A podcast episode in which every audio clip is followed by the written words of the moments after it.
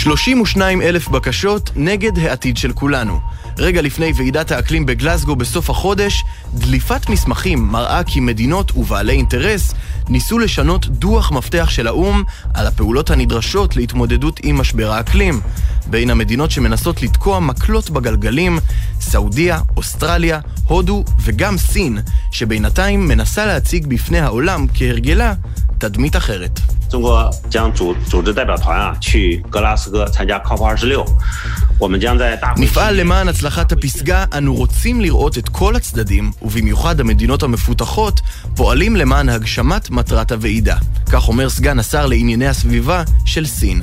נשיאו, דרך אגב, שי ג'ינפינג, כנראה בכלל לא יגיע לוועידה. מנהיג משמעותי נוסף שעשוי שלא להגיע לפסגה הוא כנראה ז'איר בולסונארו, אבל נראה שיש לו תירוץ. הסנאט שם המליץ אתמול להעמיד אותו לדין באשמת פשעים שביצע נגד האנושות בשל התנהלותו במשבר הקורונה. Esta comissão parlamentar de inquérito da pandemia colheu elementos de prova que ועדת החקירה מצאה כי הממשלה בחרה לפעול בצורה לא מקצועית ורשלנית בכל הקשור למגפת הקורונה. כך הכריז שם אחד הסנטורים. ועכשיו למשהו חמוד, שלא יכולנו לשמור אותו לעצמנו. כך אפילו טוענים במשמר, במשטרת ניו זילנד בכבודה ובעצמה, שפרסמה את השיחה הבאה שהגיעה לאחרונה למוקד החירום שלה. Hi, Hello. Snake Lady. Yes, what's going on? Say you something. You can tell me something. I got some toys for you. You got some toys for me. Come over and see them. יש לי צעצועים בשבילך, בואי לראות אותם, אמר למוקדנית בהתרגשות ילד בן ארבע שכנראה שעבורו ועבור לא מעט אחרים בגילו, מקרה חירום הוא מושג נתון לפרשנות. וגם נגלה ממש מיד מה משותף לפחם, נייר טואלט וצעצועים. ואם אתם בעניין של חידות, אז גם מה משותף למתאגרף, שחקן ובן של דיקטטור. מעט מאוד זמן, הרבה להספיק, בואו נמריא. מסביב לעולם ב-15 דקות, יומן החוץ של גלי צה"ל מביא לכם את כל מה שקורה בתבל. רגע לפני שאתם מתכננים תוכניות אופטימיות לשנת 2022, כדאי שתקשיבו ותפנימו. ארגון הבריאות העולמי הזהיר כי המגפה צפויה להיגרר איתנו גם בשנה הבאה, ונראה שלמרות שהסיבה מאוד ברורה, אנחנו פשוט מסרבים להבין. עם הפרטים, מצטרפת אלינו כתבתנו מיכל גלנץ. שלום מיכל. שלום טל, משבר הקורונה יימשך עמוק לתוך השנה הבאה, כך הזהיר הבוקר הדוקטור ברוס איילוורד, בכיר בארגון הבריאות העולמי. נבואת הזעם הזו מתבססת על העובדה שפחות מחמישה אחוזים מאוכלוסיית אפריקה מחוסנים נגד הנגיף, בעוד שבשאר היבשות מדובר על כ-40 אחוז מחוסנים. הפתרון לתסבוכת הזאת, לדבריו, הוא הסטת מלאי החיסונים מהמדינות העשירות לעבר המדינות המתפתחות. אבל טל, זה לא כל כך פשוט. חלק ממדינות העולם המפותח כבר התחייבו לתרום חיסונים דרך מיזמים כמו קובקס, מה שקורה בפועל שונה מאוד מההבטחות. בריטניה למשל התחייבה לשלוח 100 מיליון מנות חיסונים למדינות הזקוקות להם, הבטחה שלא עמדה במבחן המציאות. נכון להיום נשלחו מבריטניה לעולם המתפתח רק כעשרה מיליון חיסונים, עשירית מהכמות שסוכמה. גם ארצות הברית והאיחוד האירופי שהתחייבו לשלוח מספרים גבוהים אפילו יותר, לא סיפקו את הסחורה. ביקורת נוספת כלפי המעצמות מגיעה בעקבות הדרך בה הן בחרו להבטיח חיסונים לאזרחיהן, מלבד ההשתתפות במיזם קובקס שמפזר את מלאי החיסונים העולמי באופן הוגן, אותן מדינות רוכשות חיסונים הישר מהיצרניות, כך שלמדינות שיכולות להרשות לעצמן לרכוש חיסונים, בין כה וכה טל, יש אפילו מקור נוסף להשיג אותם ממנו. אז בתחילת המשדר שאלנו אתכם מה משותף לפחם, נייר טואלט, מכוניות, צעצועים לילדים ושבבים למחשב. אז התשובה היא אחת, החוסר בהם, שמורגש במדינות מסביב לעולם. דסק החוץ שלנו יוצא לבדוק למי חסר מה ומדוע. ביותר ויותר אזורים בסין החשמל הופך למצרך נדיר. המשבר שמורגש בעיקר בחלקים הכפריים נגרם בשל הקושי לספק פחם לבני המעמד הנמוך עקב עליית המחירים של הזהב השחור, ממנו מופק שם יותר ממחצית החשמל. בנוסף, בעקבות אסונות טבע ומזג אוויר הרסני שחוותה סין לאחרונה, מפעלים רבים נסגרו זמנית. הדבר פגע בין היתר בייצור נייר, טקסטיל, צעצועים ואפילו חלקים לטלפונים חכמים, מה שבכל רחבי העולם צפוי להיות מורגש כבר בחג המולד. צוואר בקבוק בנמלי ארצות הברית הולך להשפיע על האספקה של מוצרי צריכה רבים במדינותיה השונות, מצעצועים ועד מוצרי בסיס כמו נייר טואלט ומים מינרליים, בגדים חדשים ומזון לחיות מחמד. במקביל, מפעלים באסיה נסגרים בגלל הקורונה, ואלו שעדיין פועלים לא מצליחים לספק את הסחורה בזמן, כיוון שארבע מתוך עשר מכולות שנכנסות לארצות הברית מגיעות לשני נמלים בלבד. כך שמצד אחד יש עלייה בביקוש, במיוחד לפני תקופת החגים, ומצד שני ירידה דרמטית בהיצע. למחאות והמהומות בלבנון יש השלכות גם על אספקת מוצרי צריכה בסיסיים, כמו מים, דלק ותרופות. האלימות אה, ואי הסדר שחווה שכנתנו מצפון כבר אה, כמעט שנתיים, הובילו אותה למשבר כלכלי חריף, מה שהגביר את העוני. שלושה מכל ארבעה לבנונים מוגדר היום כמתחת לקו העוני, וזה עוד בלי להתייחס להשלכות של משבר הקורונה, משבר שהופך הכל לקשה ומורכב עוד יותר.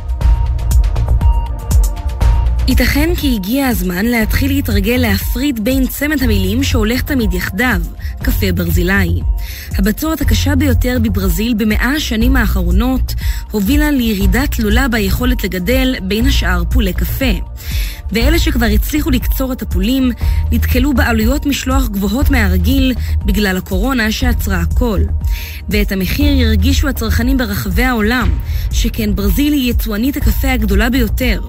ושלא נדבר על המחסור במים עצמם, שגורם גם לתחנות החשמל ההידרואלקטריות, מבוססות המים, שפרוסות ברחבי ברזיל, לעבוד פחות, ולהקצבת מנת החשמל לבתי האזרחים. בתקופה האחרונה, בפיליפינים לא מצליחים להתנתק ממסך הטלוויזיה. הסיבה לכך היא לא הסדרה משחק הדיונון, אלא דבר שאנחנו יכולים להתחבר אליו לא פחות, בחירות. למרות שהן תתקיימנה שם רק בעוד יותר מחצי שנה, מספר מועמדים שהכריזו על הצטרפותם למרוץ לנשיאות, הפכו אותו למעניין מתמיד. כתבתנו הילי קרן עם רשימת המועמדים שפשוט אסור לכם לפספס.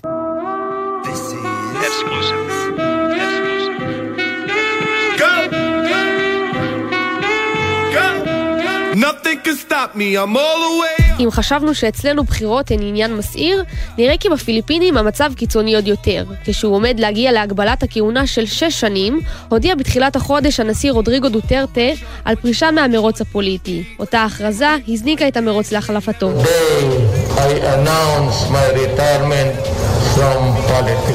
בין המועמדים הרבים מתחרה פרדיננד מרקוס ג'וניור, המכונה גם בונג בונג. השם הזה מוכר לפיליפינים היטב, שכן אביו היה דיקטטור ורודן ששלט שם במשך שני עשורים וחצי, וכלפיו נטען כי עינה ורושש את העם הפיליפיני.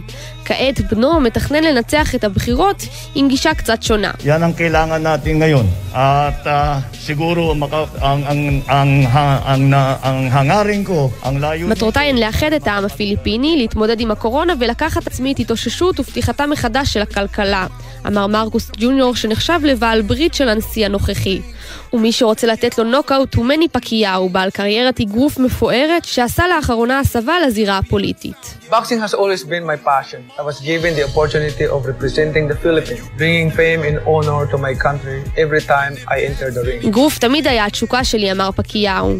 ניתנה לי ההזדמנות לייצג את הפיליפינים, להביא תהילה וכבוד למדינה שלי בכל פעם שנכנסתי לזירה, הוא סיפר. אך פקיהו הוא לא הכוכב היחיד שהכריז על מועמדותו. אחד משחקני הסרטים המוכרים בפיליפינים, ומי שגם היה ראש עיריית מנילה הבירה, הצטרף למרוץ וגייס את כל כישורי המשחק שלו. Tanggapin niyo po ang aplikasyon ko. Buong kababaang loob. Ako po ay tumatakbong Pangulo ng bansa at aplikante ninyo. Mga kababayan, sa dami ng ating suliranin, תנו לי את ההזדמנות לשרת את המדינה ואת חברינו הפיליפינים ברחבי העולם, ביקש איסקו מורנו, שמקווה לשחזר את הצלחת קריירת המשחק שלו, הפעם בפוליטיקה.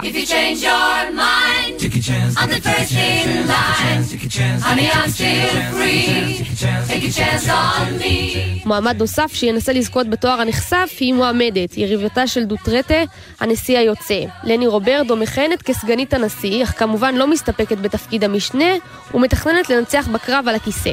Kailangan nating palayain ang sarili. עלינו להשתחרר ממצבנו הנוכחי, טוענת רוברדו וממשיכה. אני אלחם, וייתכן שהיא לא תהיה האישה היחידה במרוץ. בתו של הנשיא, שרה דוטרטה, שנחשבת לפי הסקרים המועמדת המובילה במרוץ, עוד שוקלת את מועמדותה. ומי שמכיר היטב את הלך הדברים בכלל סבור כי למרות מגוון המועמדים, בסופו של דבר דוטרטה בעצמו יצליח לשמור על עמדת כוח משמעותית מאחורי הקלעים. You can win if you want, if you want Oh.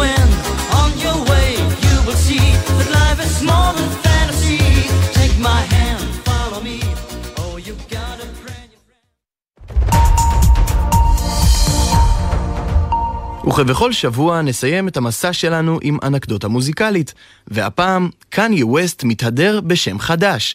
אחרי שנים שבהן הוא מכנה את עצמו יה בכל מקום, גם בטוויטר ובאינסטגרם, וזה אפילו השם שהוא בחר לאלבומו השמיני שיצא ב-2018, השבוע הוא לקח את העניין צעד אחד קדימה והפך את הכינוי לשמו הרשמי. אז מעתה תתרגלו, קצר וקולע, קניה ווסט אאוט, יה אין, ושיתחדש. Work it.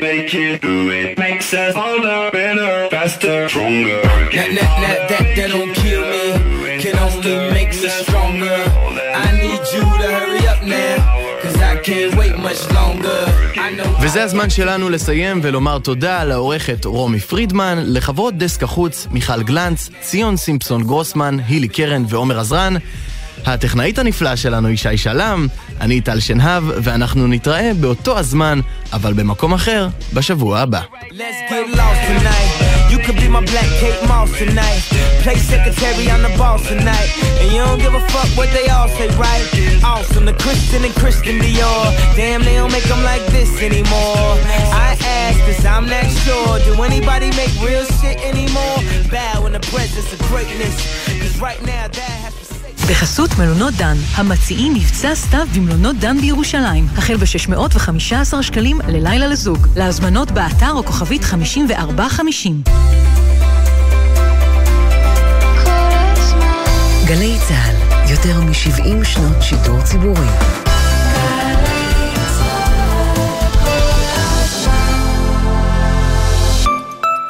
שלום, כאן ראש העיר ירושלים, משה ליאון. ביום שישי, 29 באוקטובר, מרתון ווינר ירושלים חוזר ובגדול. אני מזמין אתכם להשתתף באירוע ססגוני ומיוחד, אל מול נוף ירושלמי עוצר נשימה.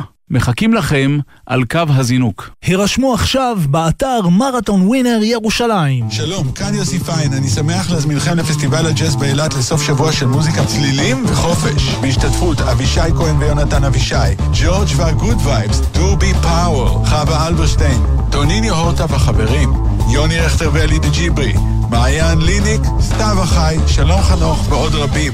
11 עד 13 בנובמבר אילת, פרטים באתר. רוכבי אופנוע וקטנוע, שימו לב, בדיקות תקינות כלי הרכב לחורף הורחבו ויתבצעו חינם גם באופנועים ובקטנועים. אם טרם הספקתם להכין את האופנוע שלכם לחורף, היכנסו לאתר איגוד המוסכים בכתובת iga.org.il. עתרו מוסך מוסמך ובצעו בדיקת בטיחות למערכות האופנוע, בלמים, צמיגים, אורות והיגוי. הבדיקה חינם, מחויבים לאנשים שבדרך. הרלב"ד ואיגוד המוסקים. מיד אחרי החדשות, עידן קבלר ואורי אוזן.